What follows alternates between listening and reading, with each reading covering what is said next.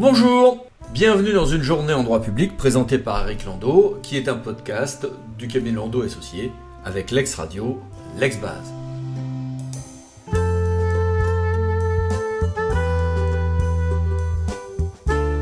Le tribunal administratif de Limoges, ou plus précisément son juge des référés, a eu à traiter du point de savoir si on peut utiliser un DPU juste pour s'opposer à un projet qui déplaît. Bah, réponse bien évidente pour un juriste, non, pas si l'opposition au projet qui déplaît revient à s'opposer à une décision publique d'autrui pour des motifs inavouables en droit.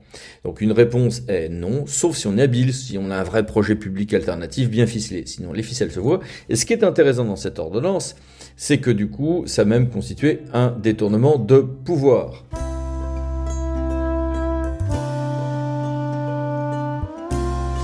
Le tribunal administratif de Cergy-Pontoise a rendu euh, un jugement qui nous confirme qu'en matière d'autorisation de, licenciement de salariés protégés, le ministre chargé du travail se prononce en fonction des considérations de fait et de droit prévalant la date de décision de l'inspecteur.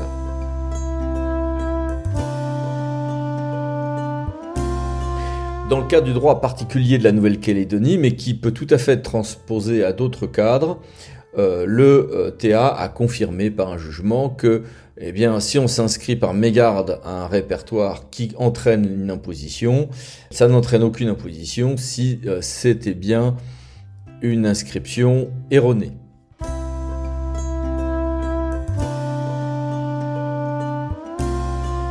Le théâtre de Fort-de-France a une nouvelle fois annulé des autorités d'autorisation de la chasse d'oiseaux sauvages. Euh, donc euh, là, on est vraiment sur un, match entre préfecture et, et juridiction là-bas comme en beaucoup d'autres endroits du territoire national.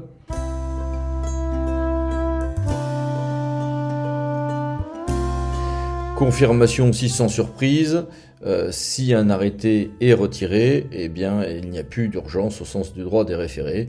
En l'occurrence, une nouvelle fois pour les questions de périmètre de protection en cas des déplacements du président de la République. L'arrêté avait été retiré.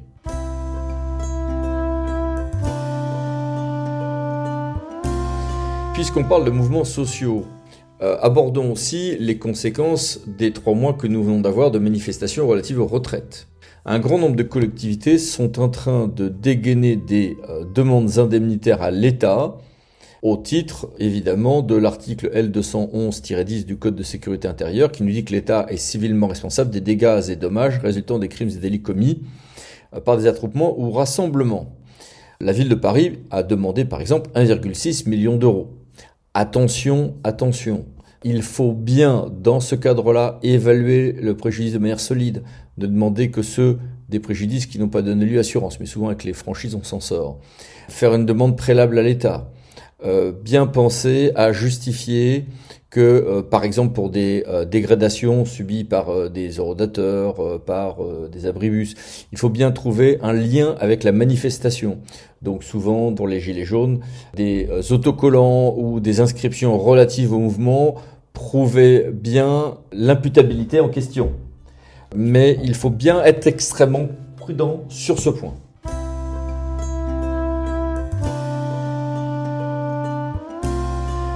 les services de l'État utilisent tous en ce moment une euh, circulaire, euh, donc de, février 2023, sur euh, l'occupation des surfaces pour les agents de l'État. Eh bien, l'UNSA, fonction publique, vient d'attaquer cette circulaire devant le Conseil d'État. À suivre.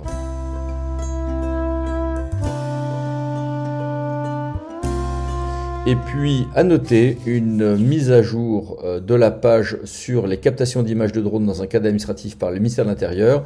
Et cette page est bien faite et peut intéresser les différents services de force de l'ordre ou au contraire ceux qui sont contre ces outils.